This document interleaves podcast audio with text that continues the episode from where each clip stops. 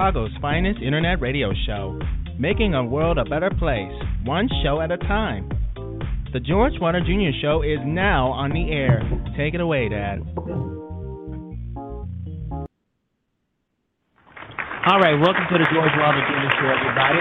Broadcasting live from the city of Chicago, the beautiful uh, Chicago. Uh, we're on the lakefront here, so we're on the north side, so we're on the lakefront front, and it's beautiful, beautiful, beautiful. A little cool, as as um, it is when you're practically living on the lakefront. It, it's cool.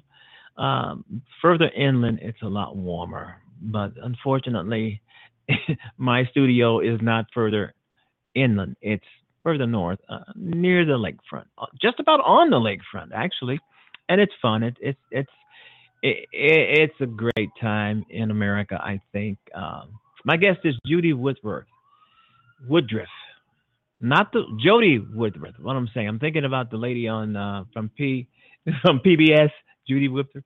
You know Woodruff, but this is Jody Woodruff. Okay, who knows? It might be her daughter. Who cares? Who knows? Or some kind of relative. Maybe, maybe not. Anyway, um, hate lies have no homes here on the George Wilder Jr. Show, making the world a better place one show at a time. We're still trying, folks, and I think we're going to get there. Just hang in there. Do everything with love in your heart. Use what talents you have to make the world a better place. And I'm like Michael Jackson. Remember that song, Man in the Mirror? If you want to make the world a better place, go look in the mirror. Basically, what he's saying is it takes each and every one of us to make the world a better place. You know, uh, the man in the mirror, the woman in the mirror, you know, um, it takes each and every one of us. Vote blue. Always vote blue. All right, leave comments, folks, on this page. If you can, leave a comment or something. You know, a lot of people don't leave comments. It doesn't mean that they do not want to leave comments. It's just something that maybe slips their mind here or there.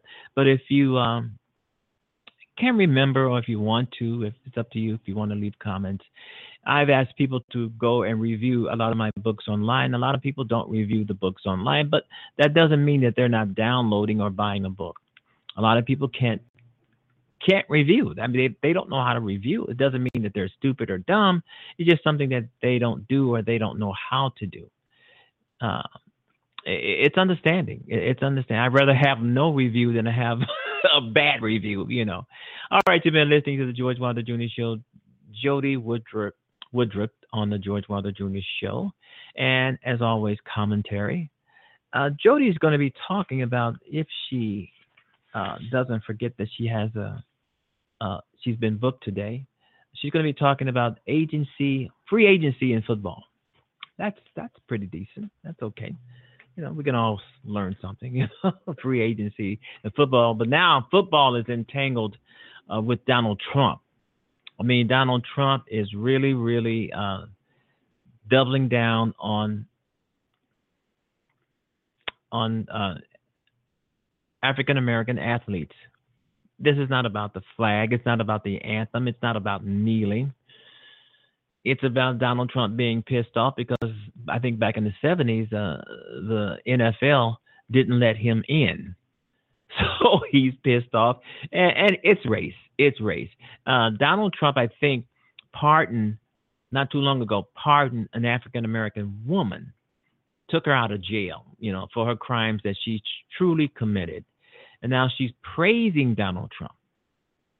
Uh, and I actually believe the reason why Donald Trump pardoned this African American, uh, the reason why Donald Trump pardoned this African American woman is because he's trying to prove to the world that he's not a racist uh, he's going to have to do more than that to prove that he's not a racist.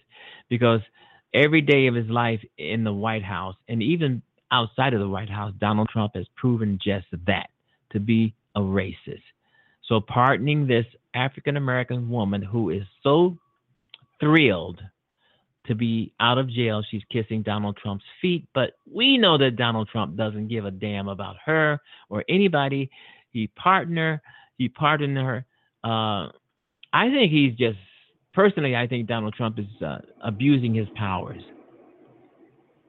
He's trying to say he's done more in a in a year and a half or two than any other president in the United States. He's done more to wreck this country if he's talking in that frame of uh, uh, mind. Uh, he's done more to wreck it abusively, abusing his power, you know, and uh, thinking he king and an emperor. All righty. Uh, and everything. I mean, it's it's just awful, I think. But you know what? Welcome to the George Wilder Jr. Show. We're going to try and sort it all out, folks. And for all you graduates out there who are graduating today, tomorrow, next week, hey, I mean, uh, the George Wilder Jr. Show has got to tell you congratulations on all you graduates. Whether you're graduating from kindergarten to first grade or high school to college or high or college to university for your university congrats everybody because you know what celebrations are are abound. Celebrations are all over. I mean i'm sitting in my studio and i'm seeing all kinds of young people walking around in their uh, graduations gown cap and gown. This is awesome. And i'm going to say it again congratulations to all of you guys out there you know that are graduating around June 2018, maybe some some in July, but I know there's been graduations uh, held in May, and this is June as as the recording of this show. And I want to say once again, congrats to all of you guys out there. I mean, I think this is just great. Uh, I mean, you you did it. There's no doubt about it. You did it. You've done it. And I'm pretty sure the parents out there are just so proud of their children. Uh, leaving high school, going to college, leaving college, going to a four year university for a career, not a job, but a career. And that has to say a lot. And I want to, once again, the George Wilder Jr. Show wants to thank all of those folks, say congrats to the kids who are making it in the world, who's going to take over everything and maybe, maybe maybe in some way um, make the world a better place. We'll be right back.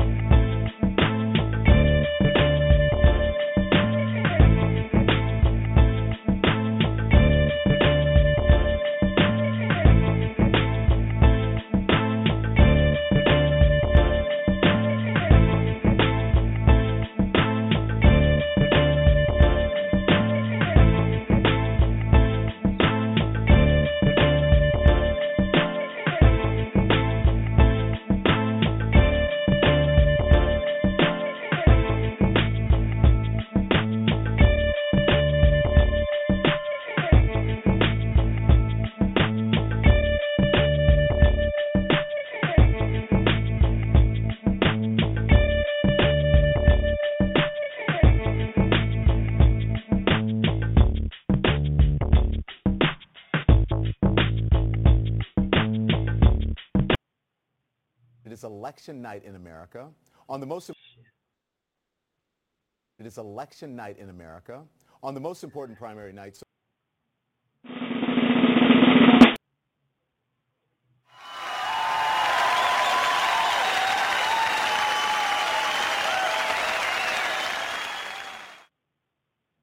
People are fucking nuts. This country is full of nitwits and assholes. You ever notice that? Oh my goodness, yes. Oh my goodness, right. Yeah. Nitwits, assholes, fuck ups, scumbags, jerk offs, and dipshits. And they all vote. They all vote, yeah. In fact, sometimes you get the impression they're the only ones who vote. You can usually tell who's been doing the voting by looking at the fucking election returns. Man, it sure ain't me. The president finally broke his silence on Stormy Daniels this week. and He told reporters he didn't know his lawyer, Michael Cohen, gave the adult film star $130,000 before the election to keep her from talking about the alleged affair. Did you know about the $130,000 payment to Stormy Daniels? No, no. Why, What did? Michael, why did Michael Cohen make it if there was no truth to allegation? Well, you have to ask Michael Cohen. Michael's my an attorney, and you'll have to ask Michael Cohen. Do you know where he got the money to make that payment? I don't know. No. The president's attorneys are asking for more time to respond to Stormy Daniels' lawsuit. Her attorneys argue the hush agreement is void because Trump did not sign it. Let's discuss this with my legal experts, Avery Friedman, a civil rights attorney and law professor, joining us from Cleveland. Good to see you. And Richard Hi, Herman, Fredricka. a New York criminal defense attorney and law professor, joining us from Las Vegas. Good to see you as well. Hey, Fredricka. Okay, so Avery, you first. The president claims he knew nothing about the payoff to Stormy Daniels by commenting on this scandal, even by saying no, he didn't know. Does he open up any new legal issues for him? He opened up a legal Pandora's box, Fredricka. I mean, I can't imagine how many times his lawyers probably told him this is something we're not going to talk about because if you make a comment, you're falling into the trap of having to have your deposition taken. And that's exactly what is going to happen now because when he says, well, why don't you just ask my lawyer about it? Talk to Michael Cohen about it. I- mean, not only is Cohen under the bus, he's being dragged along the interstate.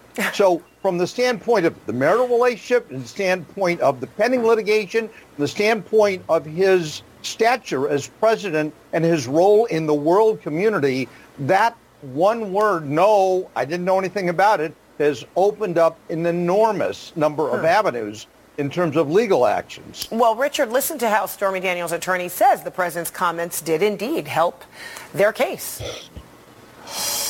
It's like Christmas and Hanukkah all rolled into one. Uh, you can't have an agreement if one party claims they knew nothing about the, one of the principal terms of the agreement. So the president has just shot himself in the foot, uh, thrown his attorney, basically uh, Michael Cohen, under the bus in the process, put him in dire straits with the State Bar of New York because according to the president now, Mr. Cohen was negotiating this agreement and doing this all on his own without consultation with the president. So, so there now is more imagery of, you know, Michael Cohen and the highway and all of that, as you put it, you know, Avery. So Richard, you know, uh, is he making a, a good point? Does this only kind of make it worse uh, and for Trump, but then simply make it better uh, for Stormy Daniels' team? Fred, the, the president is so unprepared and so unprofessional. When they hit him with that question, he was caught off guard. He didn't mean to answer that question, but he couldn't help himself. That's right. So he reflex. He said, "No, speak to my attorney." He didn't want to answer that. They told him, "Never answer this question. Like, don't think of the color red." He just can't help himself, so he did it. So it should have And been more of a Avery's no right. comment, but his, perhaps the president is thinking by saying, no, I don't know. know, is Right. not giving any information. But you say Right, just he the says, opposite. I didn't just know did. about the payment to her, which means Avenatti's right. If he didn't know about the payment, he didn't know about the agreement. He didn't know about the, the, the, the, the provisions in the agreement, the representations and warranties in the agreement, the purpose of the agreement. If he didn't know about any of that stuff, then there is no agreement. There is no arbitration clause. There is no agreement. It's null and void. And Avenatti has the ammunition now to make that motion to have this agreement deemed null and void. Mm-hmm. And he should should do it. He shouldn't play around. He shouldn't play cute. He, that's this. That's the relief they sought to have this agreement knocked out. He has it now in spades. And as far as Trump's attorney goes, you know, there, there's there's reality and then there's insanity. So the reality is, ten days before the wow. election, the Access Hollywood tape comes out. They want to protect Trump from any more crazy uh-huh. news like this, so they move to shut her up. They yeah. all get together and they do that. That's the reality of it. The and, insanity is that the, well, the attorney, without discussing it with Trump, mortgaged his house for $130,000 to shut without her up. Without the point right. is, absurd, so, Fred. So then, Avery, what's insignificant is the whole, you know, alleged relationship. But what's significant potentially is, just as Richard said, you know, days before uh, the election, that this leads to the possible campaign contributions, this gift, you know, quote unquote, you know, from a Michael Cohen. But how does this help substantiate that potentially? Well, not only that, you've got the Federal Elections Commission, you've got the Justice Department. What's the explanation? Mr. Cohen worked for the Trump Organization. Mm-hmm. If you're going to do something on your own, you have to get permission from your boss. There are ethics rules that one has to comply with. So he goes out and does it. What's the explanation? He's like a five-year-old with his hand in the cookie jar.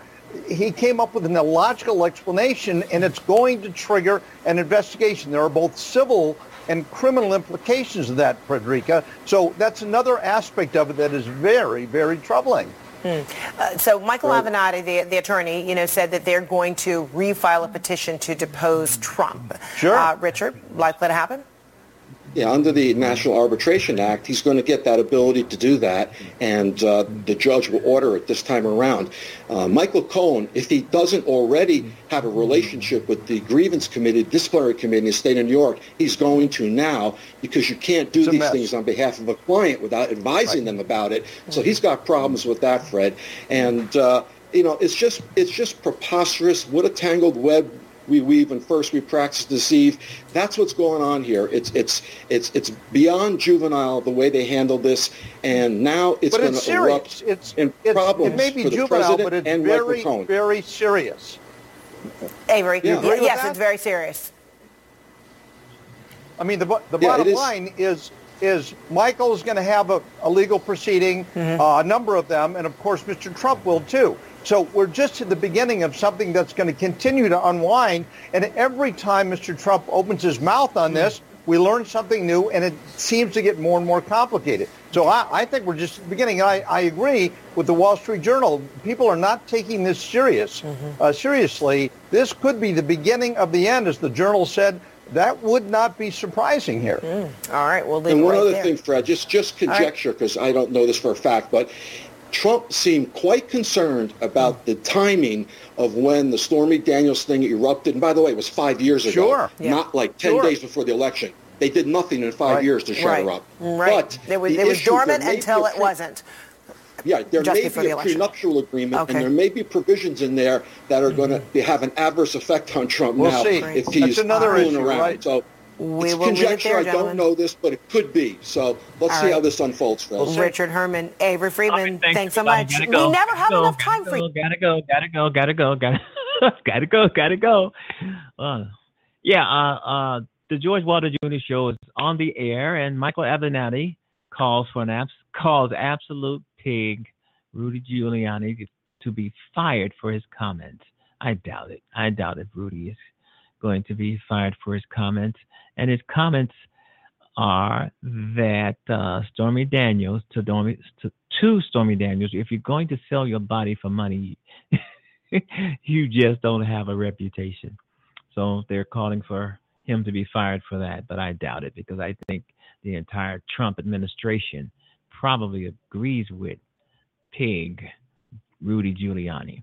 All right, you've been listening to the George Wilder Jr. Show on uh, Blog Talk Radio. And once again, I want to say congrats to all those graduates around the country, especially around here. I mean, you see so many people graduating from high school, uh, going to college, so many people graduating from college, going on to a four year university. It's beautiful. I mean, they're not after a job, they are after a career. Wow. And you have to applaud them and it's just wonderful to see that, including my son. He's he's graduating, and uh, we're proud of him. We are so proud of him. I mean, you know, that he stuck in there and uh, uh, and and is now graduating. You know, I, I always knew he could do it, but I don't know about other people. But I, I always knew he could do it because I was always there with him to make sure he did it. and boy, it was hard.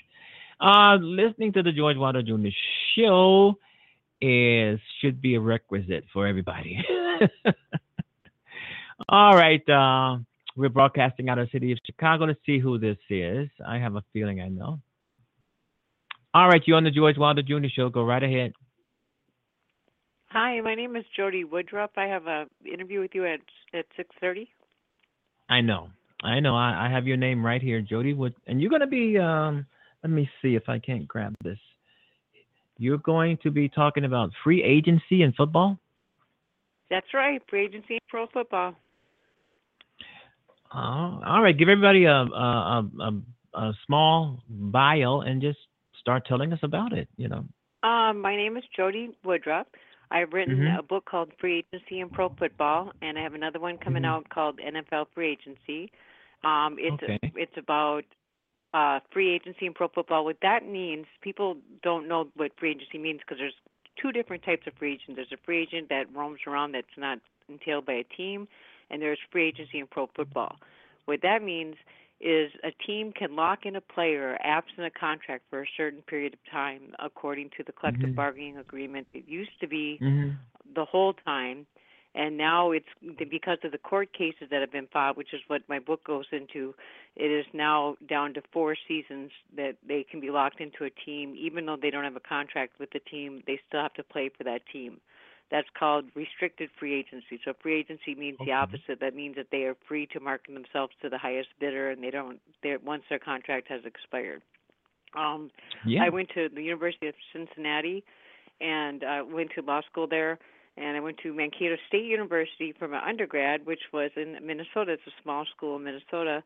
So I I do appreciate your comments about college because I think college is very important and I do love it and I just think that the experience has been wonderful going to school and getting that education has been great and I and I am, am suggest strongly that all people go to college if they can because it really is a worthwhile experience. Yeah, but yeah, if I can uh, talk about high school for a minute, I, I mean grammar school or public schools in general. Uh, a lot of kids aren't graduating from public schools. I mean, every year they're graduating from public schools. But I, I actually do not think public schools are giving our kids a well-rounded education. I just don't think that. And I've had a kid going to public schools for years, and I just don't see something's wrong there. I mean, I don't think they're getting the education that they once uh, used to get when they were attending public schools. I, I do think public schools are going down the sewer. Uh, for one thing, with this administration, is going down the sewer a lot a lot faster. But generally, I don't think public schools are giving the kids uh, grammar school and high school. I don't think they're giving the kids a well-rounded education because there's so many things that they're not teaching. There's, so, I mean, they don't even use notebook paper anymore. I mean, there's no reason to to go out and buy school supplies anymore. Can you believe that? That's crazy. There's no reason to do it. it. It's true. They don't even have books. They don't have homework. They don't have reading assignments coming home. I mean, when the kid get home, they have no nothing to do. So they go outside and they roam around because the the school gives them nothing to do after school. Maybe a uh, but nothing to do once they get home. So that's my gripe with public schools, and uh, especially with all the shootings that, that are going on in public schools. I think that a lot of parents, a matter of fact, I know that a lot of parents are taking their kids out of public schools because they don't want their teachers or their principals carrying guns, which is what is happening now. Any thoughts? That's terrible. Uh, well, I think I think that's a terrible situation, and I I I think the school systems, the the people I work with that are in the school systems, it seems like at least in Minnesota, it's going well. They are taking college courses in high school, and they're well well beyond calculus now. Whereas when I was in col- when I was in high school, we couldn't even take calculus. So I I think that from what I've seen, it's it's good, but that's because Minnesota values education and they tend to have a high Yeah, education yeah. system. So I'm probably getting a skewed position. Yeah, uh, some some states do not. Some states and some cities do not value education. They just don't give a damn. It's just a place to throw the kids. Right. and right. uh, and uh, they're they're not teaching history or or uh, you know uh, history. I mean, nothing about history. There's nothing about slavery. There's nothing anymore. I mean, two plus two does not equal four anymore in some of these schools. It's like a long division problem to find the answer.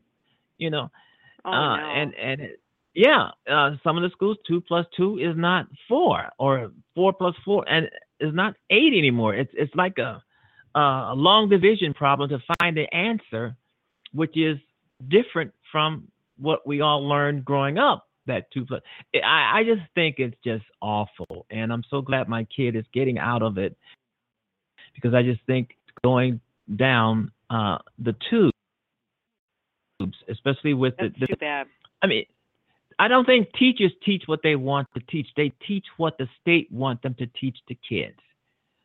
You know. Right. And I've talked to a lot of teachers at school, and you know what? They agree with me. They agree with me. yeah. They they they're too afraid to talk about it themselves while they're on the job, but they actually agree with me and to to saying that the education uh, given to children are are not that uh, um, it's not that good anymore. You know, it- it's just not. And I, I see it every day in my son. I said, "Where's your homework?" No homework. I go out and buy him school supplies. None of it's only the only thing he's using probably is the pencils and the ink pens, the paper, the folders. This is that's just nothing. You know, and I, I'm pissed off about that. But you know, I mean, but at least he's getting out of there now. So, eh, how do we get on this? We were talking about your book. Talk we were talking about and school that you were talking we, we about were when, when I talking came about uh, free agency in football, but now you know what? I mean, how do you? Uh, I mean, people are talking about boycotting football. They're talking about not watching. They're talking about not going to the games. They're saying that they're pissed off at the president for putting his fingers into the mix. And basically, it's about not kneeling, the anthem, and all this kind of the flag. And we all know that President Donald Trump doesn't give a damn about the flag because he disrespects the flag every day. So people are saying that it's racism, and they're uh, talking as if. And I, I'm online. I I talk to people all the time, and they're saying they're going to dis uh, boycott the game, uh, not watch, not go. I mean, if you think about it, viewership for football is down anyway for the sport, even though it's America's number one sport, sport but it's down. Viewership is down, and it's going to, from what I'm hearing and from uh, the grapevine and all of this, that it's going to go down even further this fall.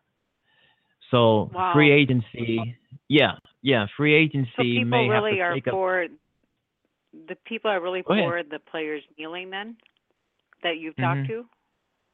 That's good Huh? because I I think it's stupid that they made a rule that they can't kneel because I don't. It's free speech and I don't see what's wrong Exactly. with them exercising their free speech on the field. It's a silent protest and it doesn't really bother anybody, so I don't see what the problem is. It bothers Donald so I, I Trump. don't understand. Well, yeah, you know, but I just I don't I don't see it. But Donald Trump talks about a lot of things, and you never know where he's coming from with anything. So It's he, he, it's just he is constantly bringing up things like there's well, Yeah, it's a didn't boycott distraction. the Philadelphia Eagles from coming to the White House. yeah, he disinvited them, and you know what? He did. They did not- terrible. I've never heard that before. He disinvited them. He said, "Do not come," and they didn't come. Oh, And and the thing is, yeah, and the thing is, they didn't do anything. They were not a part of kneeling. They didn't take a knee. They didn't do anything. right, He just dis- right. Is is that why he, disinvited them. he said that? Because Huh? of the kneeling issue. Is that why he Well, he disinvited thought- them because of the kneeling issue? that that he thought they kneeled, they were disrespecting him, but they did not kneel. This particular team did not kneel. Maybe it was some of the other teams, Right. but he took, yeah, but uh, and he went going around saying that they kneeled uh, during the during the anthem or something like No, that. they did. And not plus, the they did not. They did not. But he disinvited them Oh. as if he owns the White House. As if he, it's all race. He's he's he's he's he's a racism. It doesn't matter if it's if it's against black people, uh, yellow people, blue people, immigrants, Mexicans, Puerto Ricans. He this guy. If it doesn't look like him, he doesn't uh, care. Sounds like and um, like a typical Republican, which is unfortunate. Yeah, you're talking about football, and uh, th- this is just awesome. I mean, this is just uh, just awful what we're going through today. And I love football, and I'm and I'm going to be the one of those who are uh, boycotting, you know, football because anything that Donald Trump touch touches, and anybody that's close to him, they they, you know, it's not good. Anything he touches. Uh, wow, I, I can't believe he's meddling in in something that's none of his business, and it's racism. That's too bad. That's sad. That's a Yeah, sad day in history, yeah. is what it is. Yeah, well, all right. Uh, continue to talk about. Did you write a book on this? On the free On agency? free agency and pro football? I did, yeah. I wrote about the legal Yeah. history of the free agency movement because it's very Mhm. it's a very fascinating legal history. That it started in Mhm. the 70s when the players were totally locked in and they couldn't leave a team even though they didn't have a contract with them for life and they were making at the time so little money that they had to go and get second jobs things like that it was so bad and they actually won that case in the court system the court of appeals but the players gave away their right to free agency they won total free agency and they gave it away in the collective bargaining agreement for money and benefits so they went they got tied down again by the shackles of restricted player movement and then in the 90s, they fought again in the court, the players, and successfully won the right to free agency again the second time. This time with the trial by jury in the Court of Appeals, and they in the court in the district court system, and they gave it away again in the Reggie White case. It's called the class action for a substantial amount of money. This time it was like 250 million dollars was the class action settlement Mm. for them to get paid off to give up free agency. So now they're restricted again by four seasons this time, not by like it used to be all of them were restricted. 37 were restricted in the 80s, and it used to be all were restricted in the 70s. Now they're all restricted for four seasons, and then they can become unrestricted free agents, which is what we hear a lot of talk about today. Is the free agents Yeah. um, that are out there right now. That that's where it comes to play. So basically, you wrote this book to try to explain to those who do not know what free agency is, to explain to to folks out here what it is all about. Correct, right, and the legal history of it. That that book goes into Mhm, legal yeah. history in great detail, and it's written legalese. But I think the average reader can read up to the legalese because I know before I went to law school, I could read legal stuff just fine. So I wrote it intentionally up, kno- knowing the reader can handle it. And it, but it's not written up too badly. It's it, it's it's not like those archaic court cases with the way they're written. It's nothing like that. But it's Okay. it's it's definitely Okay. written with a legal case in mind. But the new book I'm putting out this June, that's coming out at the end of this month in June, is a book about free agency in the NFL.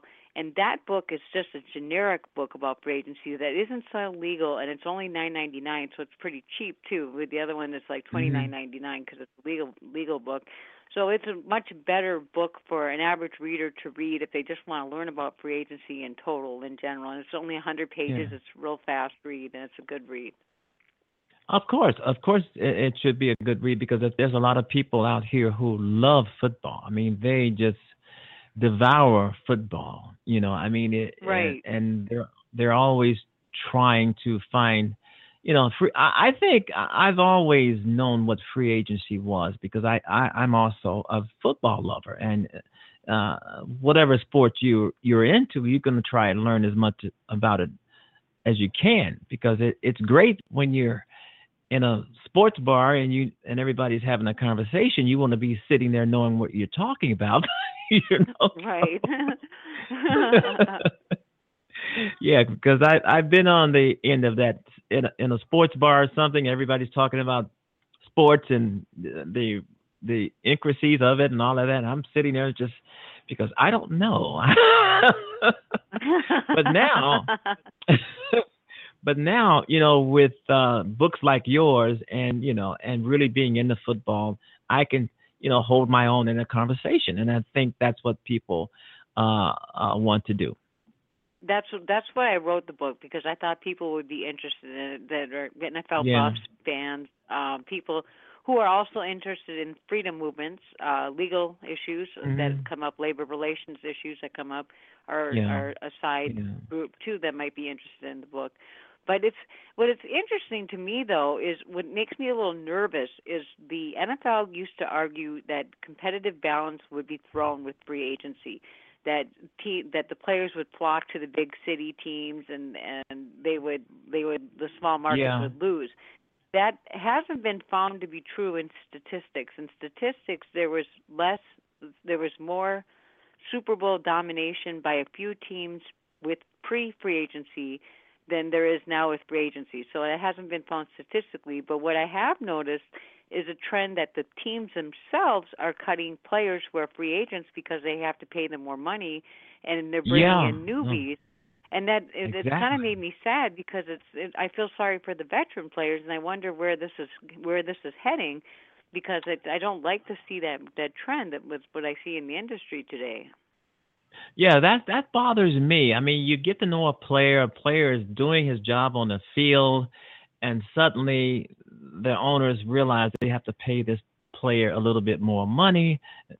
So instead of doing that, they trade the player for yeah, two or three other yeah. picks. There's a lot of that going on, which is it's funny because that's controlled by the NFL.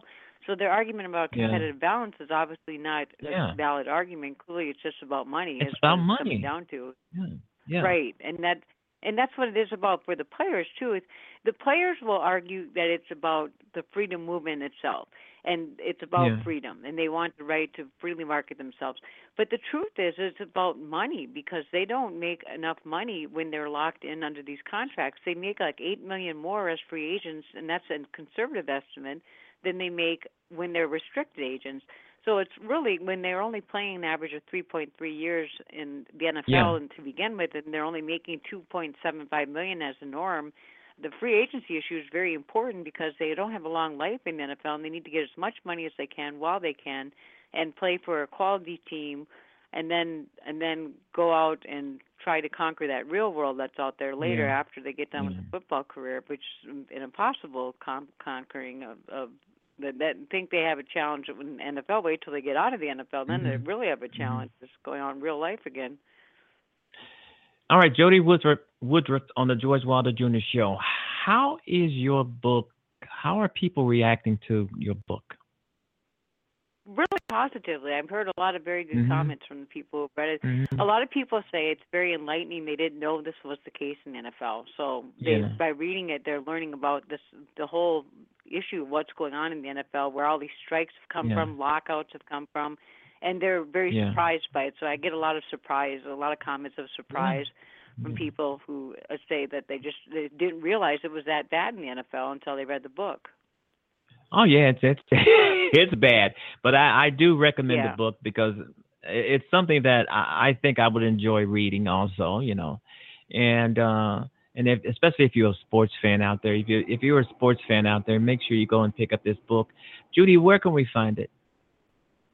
It is at Amazon.com, and you you can Mhm. also find it on my website, which is Free Agency Pro Football. Wow, that's great. Do you do you actually know any football players? I do. I talk to football players all the time, and I talk to agents all the time to get their two cents on the free agency issue. Agents are Two mixed. cents. Some of them are totally for it. Some of them are actually against free agency, which makes me wonder about where they're coming from because they're not repping the players Yeah. in those cases. Yeah. All the players I've talked to are for free agency. Obviously, they all want to, to have that freedom to negotiate the, to the highest bidder contracts. So it, Mhm. I do I do get a mix of of all their feedback, and I talk to players all the time. Players trying to get in the NFL, players trying to get in the CFL, players trying to get in the indoor football leagues, things like that. They, a lot of them come to me because they see free agent and they think they're free agent, so I can get them placed somewhere, which I do try to get them placed, and I and I've helped one get to college recently, and I've helped some Oh, get placed in like indoor leagues, things like that. So, yeah, so they can get Yeah. paid. Because I want them to Mhm. get paid and then then get some exposure so they can get out there and play. Hopefully for the NFL someday. It's it's my dream for them that that I hope that they can get to the NFL. So I do a Oh, lot of you're work with the beautiful. You're Oh, beautiful. thank That's you. beautiful. Oh, That's I, I that's love it. I, great. I, that's I go to sleep at night happy every night because I know I'm doing good by by the players. exactly Yeah. making the world a better place. Yep, I I just described myself to one player today. Asked me what exactly do I do with free agency, and I said I'm kind of a cheerleader of the free agency issue for the NFL because I kind of every day I put out Yeah. these motivating messages to players Yeah. to go for yeah. to shoot for the sky for free agency, things like that, and Exactly. I will direct them to my Yeah. website, and so. I'm kind of a, a cheerleader of the free agency issue. I kind of stand on the sidelines and root the players on. Yeah, you sure are. Uh, Jodi Woodford on the George Wilder Jr. Show. Tell us one more time where we can find your book. Give us a website and uh, all of that good stuff. Sure, it's free agency in pro football, and it is at the Amazon.com website under Jodi J. Woodruff. And Jodi Woodruff is fine to researcher Okay. or free agency in pro Okay. football. It shows up. It's the only book in the market, so it's pretty easy to find. And then you can find it on my website, which is freeagencyprofootball.com. Oh, all right. I want to thank you for being on the show. I'm going to send you a link later to this show, so so you can put it Okay, on your website, and people can come by your website and hear you on the show. So you don't have to keep repeating yourself Wonderful. everywhere you go. Oh, girl, that's not. I, I don't mind it at all. I I love talking Oh, about free okay. agency. I could talk about it All like all right. day and all night. I see you. You pretty well versed on it. You know, you really are. Oh, I Uh, am. I'm I gonna- work, I've worked really hard to study, research it. So I, I Yeah, have come yeah. kind of an, a, a pseudo expert on it because of the, my research I had to do for it. I've, and I've done it over a long period of time. I did it in law school for two years. Then I put it down. and Then yeah. I picked it back up again and researched it for two more years and put together a Mm. formal digest of the cases, which has never been done before. So I do I do have kind of an expertise in the area just by by the fact that I've been doing this for so long. Is there another book in the works? There is. It's called NFL Free Agency, and that one's due out at the Mhm. end of June. I'm I'm right now. It's it's out. I have it in my hands, but I'm having people proofread it, and they're finding mistakes. So I have to fix these mistakes and put it out again, and then it'll be out for good. All right. Good So luck to you. I mean, you- typos have have happened. yeah. I mean, uh, you Okay, you got some you. books on Amazon. You got some books on Amazon with a lot of typos and grammar errors that people are charging big bucks for. yeah. All right, well, Judy Woodward. I'm catching mine. Okay, Judy Woodruff on the George Wilder Jr. Show. Um, it's been fun. It's been great. You guys go out there and get that book, and hopefully we can talk again. Bye bye. Okay, great. Thank you. Have a good night. Thanks for inviting You me. You too. Bye. No problem. All righty. Judy Woodruff on the George Wilder Jr. Show. This is what I call freedom. Well,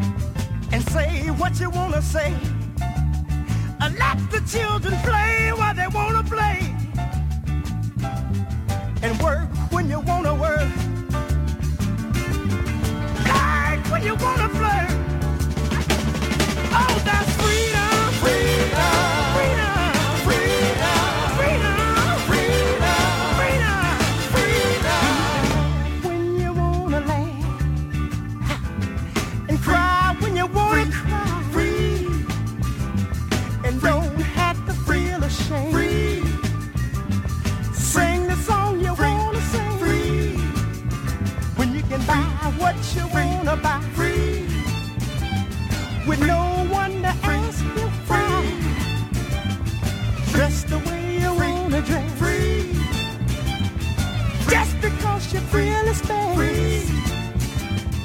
Walk the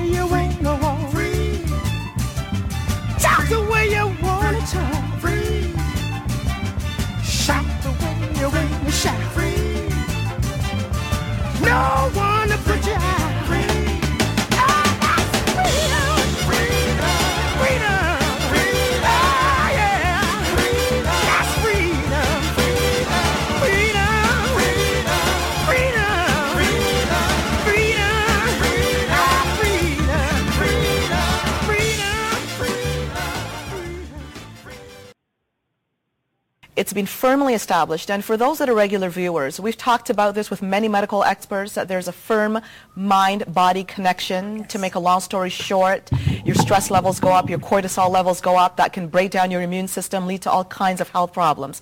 And Kathy's talking about some of the physical discomforts.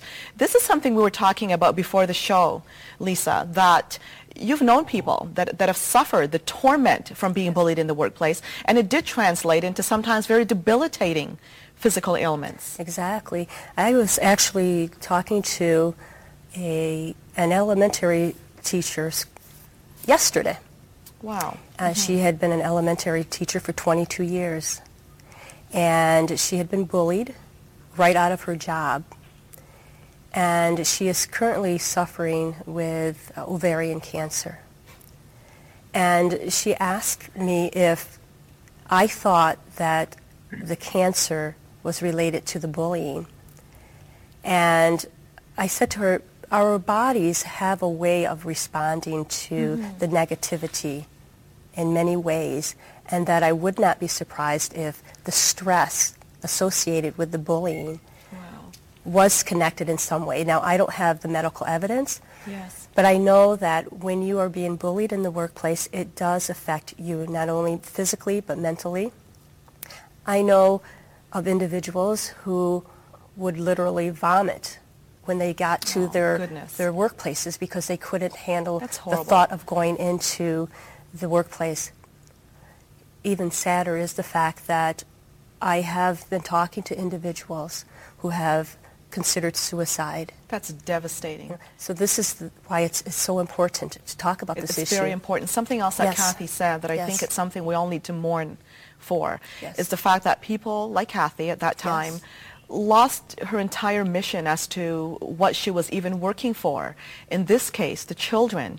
There's so many jobs out there, and, and even the teacher that you're talking about, these are young kids in, in need of attention, in need of dedicated workers. So if you happen to be working at a job that requires sort of a, a, a mission as a, as a focus to what you're doing, that could be something valuable lost in the middle of it, in the middle of the toxic environment of workplace Exactly. bullying. Exactly. And in my own situation, because the experience became so negative, so toxic, I began to, and I struggled to go to work. You know, I would, I would drive a half an hour and I would just cry, you know, and just ask God, just give me the strength to make it through this day.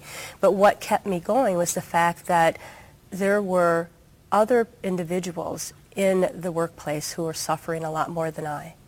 And I began to turn my focus to those individuals, and so I tried to create a healthier To help workplace. them. Yes. Very positive. Yes, because it's important for us to to remain as positive as we can, and the only way that we can really do that is to make sure that we have a good support system, our families, our friends, and also professional help. is And there's also necessary. some, there are also some proactive measures that people can take that are being bullied, and that's something we also have to get to. But let's first go to Emily on line four. Hello, Emily. You're on the line. Hi. Hi, Hi, Emily. Go ahead. Okay, so I was um, uh, going through workplace bullying for a year and a half, and as a result, I was actually fired, uh, wrongfully dismissed. Uh, when I asked, "Am I being? Why am I? Am I actually being fired?" and he said, "Yes." He could even tell me I was being fired, and um, I asked him why. He said, "Well, it's for the best of the uh, uh, two other people in this office." It was an office of eight people. Um, like I said, a year and a half of bullying. I it was a nonprofit organization where I was actually driven, and I'm a work-driven individual who enjoys helping others. So, driving to work every day, singing, going on my way to work, it changed into um, uh, actually, I was terrified of going to work. Um, I would actually have uh, heart arrhythmias, which I'm having now as a result of that. Asthma attacks just came on me. I never took a sick day, and then all of a sudden became so ill with asthma. Emily, how are you doing now? As a result of that experience, how do things resolve for you? I had to take the lawyer. The lawyer told me, ma'am, you've got every reason um, that it shows here that they have not given you a reason. From everything that you've told me, you were wrongfully dismissed, and you have, as a result, you have a case here. Um, as a result of that, they didn't even want to, in my record of employment, say that I was. Uh, they wanted to put fire without cause, which you don't even get EI. Emily, did you did you eventually fight it, or are you in the process now? Oh yeah, no, the lawyer fought it for me because he was an expert in wrongful dismissal, so he was able to fight it for me, um, get me a letter of a reference from the employer as well, Wow, uh, make, making sure that it's positive, not only written. If if they if someone were to call, that would ended well for you, Emily. Um, at the point, I'm still looking for a job. Um, I really don't want to use him as a reference. Yes. Um, uh, at the same time, it's it's I'm on EI. Um, I so the wrongful dismissal it did help because I was able to actually um, the unemployment office was actually able to contact them even though the agreement was that they put reason for leaving case. Emily, we're going to have to move along now because of the time issue, but I'm so glad that you called in.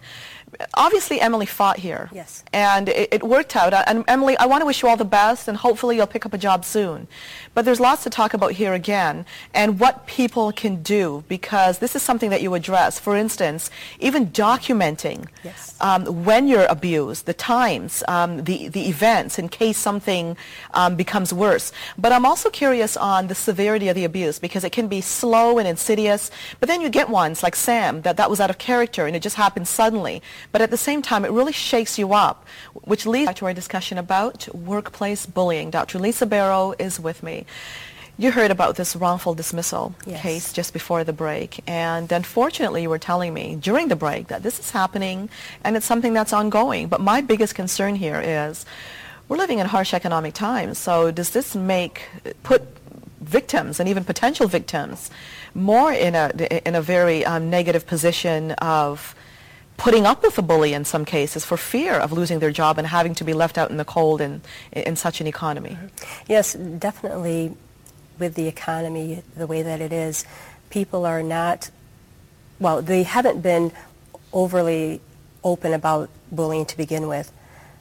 They're not going to want to put themselves in a situation where the bully, especially if the bully is his or her boss, in a situation where the person can be fired or terminated because the organization is downsizing. Okay. You know, and so a, a lot of individuals do end up losing their jobs, and it's couched under, well, downsizing or restructuring, what have you. And so this is why it's important for laws to be passed to protect employees from bullies in the workplace so that employees know that they have some recourse.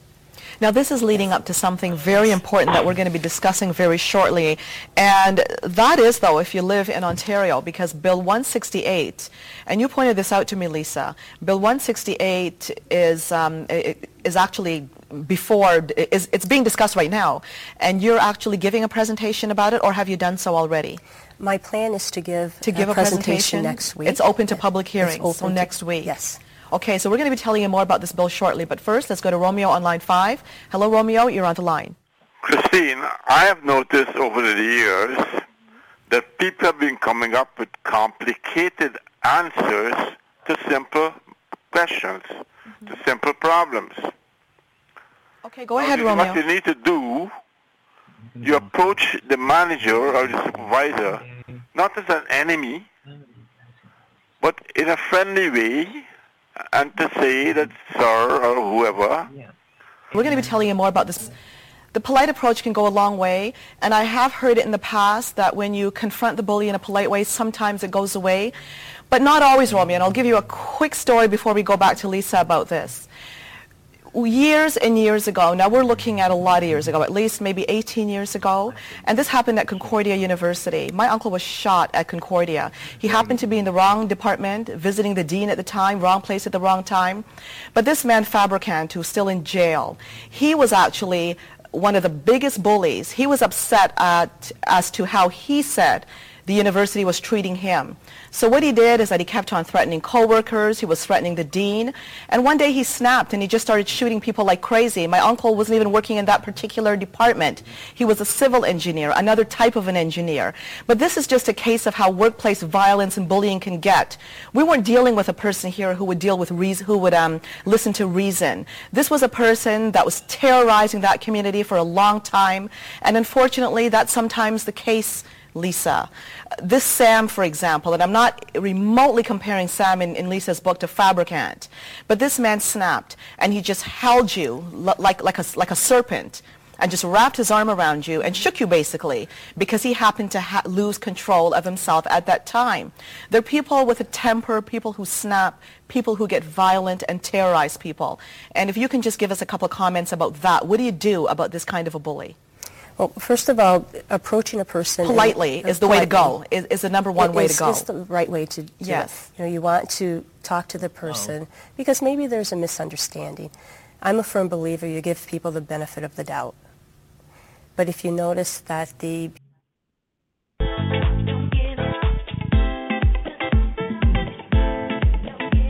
Sometimes you have to cut people off.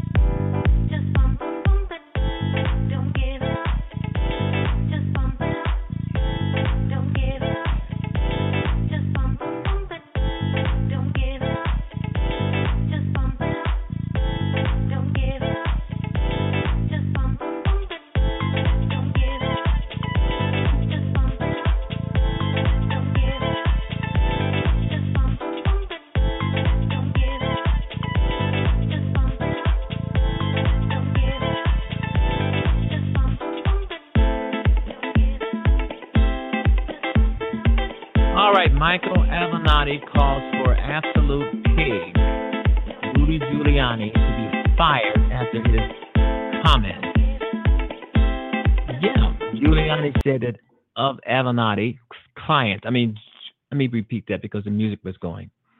Giuliani said of Avenatti's client, Stormy Daniels, Avenatti's client, Stormy Daniels, and I'm quoting, if you're going to sell your body for money, you just don't have a rep- reputation. Giuliani is just a dumbass. I mean, and now Avenatti is calling for is calling for um, Giuliani to be fired. Trump is not going to fire Giuliani because Trump feels the same way. But Giuliani is a pig. Uh, it seems like at times he's instead of representing Trump, he's trying to actually send Trump to jail. You know, because this guy is he, he he's wild. He's a lunatic. He's embarrassing. He's embarrassing to Donald Trump, to Trump's administration. He's also embarrassing to America, just like his boss is. So I don't know how far this is going to go. She might sue.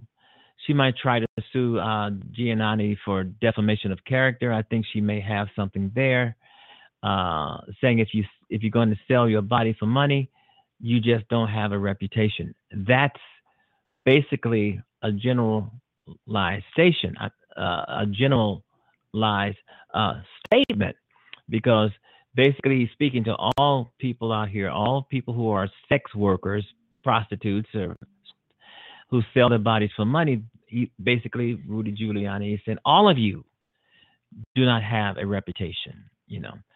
All right, the article goes on to say Stormy Daniels' lawyer, Michael Avenatti, went after Rudy Giuliani uh, for calling the attorney for uh, calling the attorney for President Donald Trump a an ab- absolute pig for comments Giuliani made about his client Stormy Daniels, also known as Stephanie Clifford. He goes on to say, uh, Mr. Giuliani is an absolute pig for making those comments. He's basically stating that women that, right, as I just got through saying, women that engage in adult film industry or other forms of pornography don't have reputations and are not entitled to respect. And he goes on to say, I certainly hope that we are not going to to reach a place where Rudy Giuliani is going to be the police that is going to decide which women deserve respect or not. His comments are piggish. They are outrageous, especially in today's in today's day and age. And he should be fired immediately by the president, he added. And if the prayer him as his personal attorney and condones this behavior, I think it's disgusting and it it's an outrage. And Donald Trump himself probably should be impeached. But you know, I think he's got uh, a warrant to say this. I think he I think he uh, absolutely right to say this, but Donald Trump is not going to fire Rudy Giuliani, even though Rudy Giuliani, as I've said earlier, into the show, is just an absolute ass. He's an absolute fool, and uh, I think he's making them making Trump look worse than what Trump already looks, and that's you know you never thought that could happen. Someone making Trump look worse than than what he already is. Uh, is Rudy Giuliani is totally, totally, totally. And uh, Avenatti is saying, you know, he should be fired, but that's not going to happen. You know, Avenatti was responding to comments Giuliani made while attending the Globes Capital Market Conference in Tel Aviv when Giuliani was asked about Daniels' alleged, alleged affair with his president, Donald Trump, in 2006. Avenatti uh, doubled down on, res- on his response to Giuliani bold statement on Twitter Wednesday night, saying that he would put Daniel's character up against Giuliani's any day of the week. But the point here: Does Avenatti have ha, have enough to take Trump down? Obviously, he doesn't. I mean, earlier when he would go on these talk shows on cable I mean, he made people think there was some sort of tape or DVD. He made people think there was more stuff coming. That was that there was it was all out there, and now nothing. Obviously, he, he couldn't find a judge to, you know, to that was side with him in deposing Donald Trump. And this is just, I mean, I think it's a setback. I think he's just, I mean, if you've been following uh, Michael Avenatti, he's been for the last two or three months, maybe longer. He's been making the media rounds. I mean, this guy has been all over cable news on every damn show that there is on cable news. Suddenly, he's not so visible anymore because the judges, uh, the federal judges, are not giving him what he wants. Uh, he's uh, so he's waiting for some judge to say, give him what he wants and give him what he needs, and that is uh, anything that will take Trump down. I don't think he's going to take Trump down by himself. I think he's going to need more than Stormy Daniels to take Trump down, even though I think it's enough because Trump's sexual misconduct has outweighed anything that Bill Cosby has done or anything that they say Morgan Freeman has done or or or even uh, Harvey Weinstein. Trump is the biggest sexual predator out there. Remember the Hollywood, uh, the 2005 Hollywood uh, uh, Access Hollywood tape where Trump literally said, uh, "Grab them by the pussy. They let you do it because you're a celebrity." And there's so many women came out uh, to uh, blast Trump, but obviously Trump and his lawyers got to these women and gave them money, paid them off, and, and told them to sign told them to sign a dis, in disclosure disclosure agreement means it means well they're going to sign this tr- contract or this form or this agreement saying that they will not say anything about an affair or sexual misconduct that they uh, uh, received at the hands of Donald Trump. It's all hush money that Donald Trump has been paying to a lot of these women. 20 women, hush money. There's some pe- women are saying that they want to get out of that that uh, disclosure agreement because they want to feel free to talk. But if they talk, they may have to pay Trump a million dollars if they break this agreement or contract or whatever it is, disclosure agreement. They will have to pay Trump uh, a million dollars. You know, so there's all kinds of incentive incentive for these women not to talk now. But Stormy Daniels is out there. She wants to get out of her disclosure agreement. Because she's saying, well, Trump didn't sign it, so there's no agreement. But somehow they still aren't able to take Trump down. I'm thinking Robert Mueller is going to do it. Trump thinks Robert Mueller is going to take him down. he does. He really does because he's lying. I mean, he's trying to pardon himself. He's still thinking about pardoning. And there's people are saying on both sides of the aisle, if Trump tries to pardon himself, he will be impeached. As I was talking about on the show uh, yesterday, Trump was saying that he could pardon himself. I'm pretty sure you've heard it if you're following. Uh, Trump said that he could pardon himself. Now, why would anybody say that if they were not truly guilty? If you have to pardon yourself, it means that you're going to jail for something uh, you did when you say you didn't do it.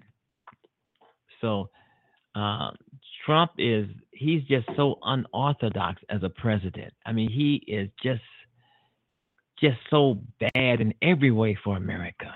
So in every way, this guy is so bad. The NFL, the I mean, if he can get away with meddling into the NFL on race uh, on, racism, he's going to try to meddle in all sports baseball, basketball, you name it, soccer, hockey. This is just the turning point we all know that the reason why he's has his fingers in meddling with the Eagles, the football team, who had nothing whatsoever to do with the anthem, did not kneel, yet he disinvited them to the White House. I'm hearing one of the reasons why, because a lot of the players didn't want to come, and a few was going. to So he just disinvited them all, and he was upset with them for for um, kneeling uh, during the national anthem, which they did not. And the coach of the Philadelphia Eagles uh, sent out a statement asking Donald Trump to stop lying on his team. Yeah, he sent out a statement saying, Stop lying on my team. And he's right. The Philadelphia Eagles didn't do anything and a lot of people forget one of the reasons why the players kneel national anthem, it has nothing whatsoever to do with disrespecting the flag, disrespecting the, the anthem. It has to do with police involved shootings around America. Police shooting um, black teenagers in the back as they're running away from the cops. Police shootings, police brutality around America. This is what uh, they uh, kneel for. But Donald Trump doesn't give a damn. He just wants his fingers in. And I'm surprised that the owners, the owners, bent to pressure by Donald Trump. Majority of them are Republicans anyway, right? So, you know, and they want to, you know, I don't know. Their majority of them are Republicans anyway. So, you know, but it's still done for the players. And as I was telling my guest, yeah, there are a lot of people say they're going to uh, uh, boycott the game, not watch it, not go. But you know, you're going to have a, you're going to always have diehard football fans. They're going to because they just love the game. But hey, wow, there's always college football. there's always college football. But the NFL, I mean, it's it, it, it it's America's. It's one of the premier top sports in America over baseball, hockey, um, even the NFL. It's football. I'm a crazed football fan, you know. So, but I do know, but by by being an African American, I'm on the side of the players, and I feel that if he's discriminating against the players because he's black, he's discriminating discriminating against every black person in America, and maybe even around the world. All right, you've been listening to the George Wilder Jr. Show. We will be right back. Let's see. Okay, whatever. nice.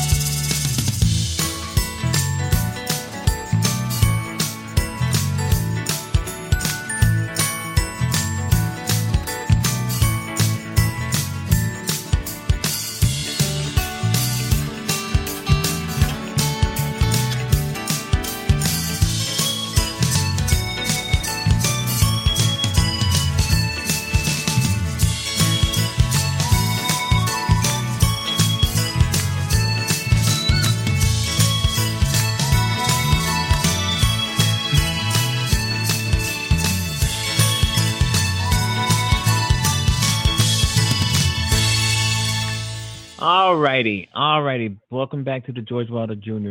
Show. And I want to say to everybody out there, make sure you vote blue. We need to take this country back. We need to do something uh, radically, radical. Uh, we need to march. We need to march every. I know this is not going to happen because it's unreal. It's you know it's it's not workable. But if we could, we should march on Washington every Saturday, every week, every Saturday, every Sunday, every anytime we feel that we ought to do this. And there's no doubt about it. The Republicans don't give a damn how how many times we march. But I do know Trump does not like protesters. He does not like to be protested against. That gets under his skin if he has any skin. You know, so it, it just we have to do something. Trump is mean, he's nasty, he's vile, he's a racist.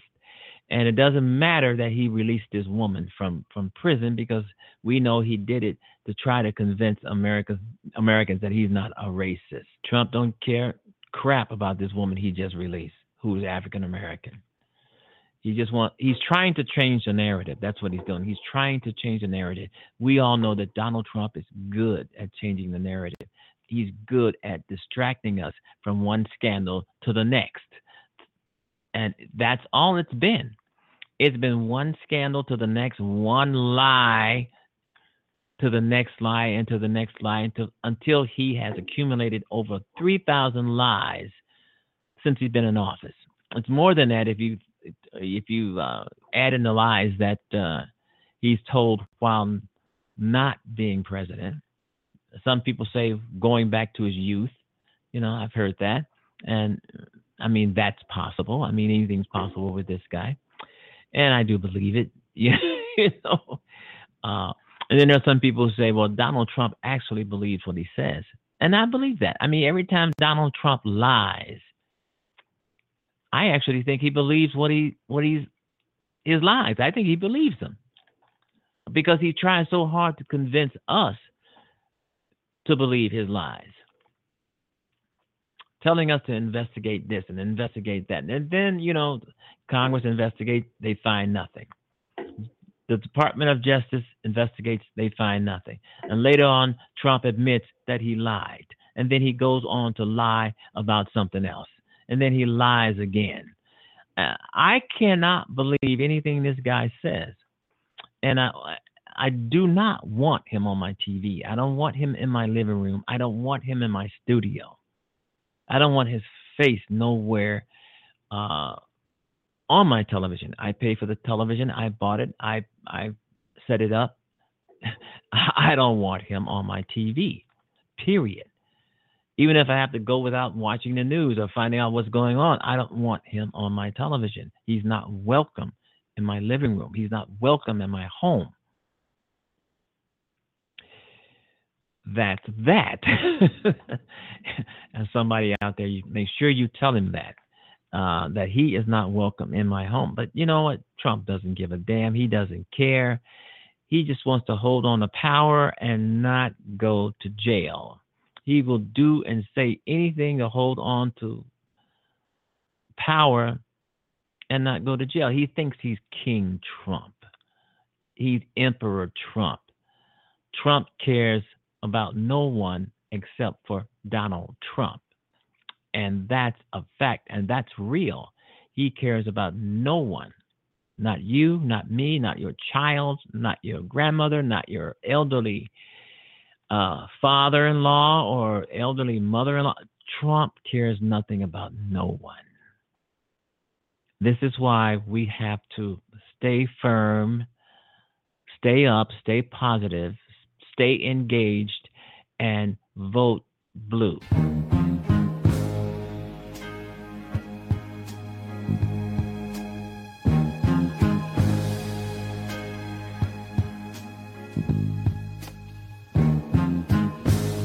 Heaven help the child who never had a home. Heaven help the girl who walks the streets alone. Heaven help the roses bombs begin to fall.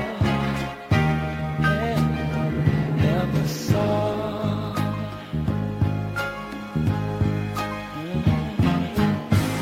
Heaven help the black man if he struggles one more day. Heaven help the white man if he turns back away. Heaven help the man who kicks the man who has to crawl.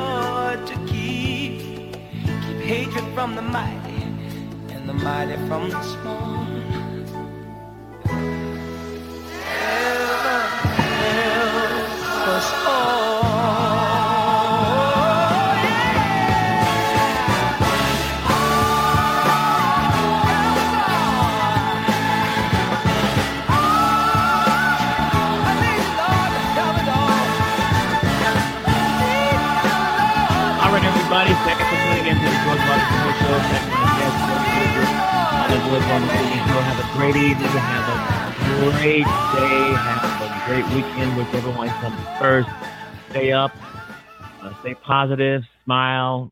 drink water. And remember to vote blue. Tell everybody you know to get out there and vote blue. We have to take our country away from these scoundrels and thugs and criminals in office. All right, thanks for tuning in, folks. Bye bye. Join me next week. We're going to uh, we're going to be off a few days, but we'll be back Monday, Monday, Monday, four days a week, folks, six to seven thirty, maybe eight o'clock. The George Wilder Jr. Show is off the air. Thanks, everybody.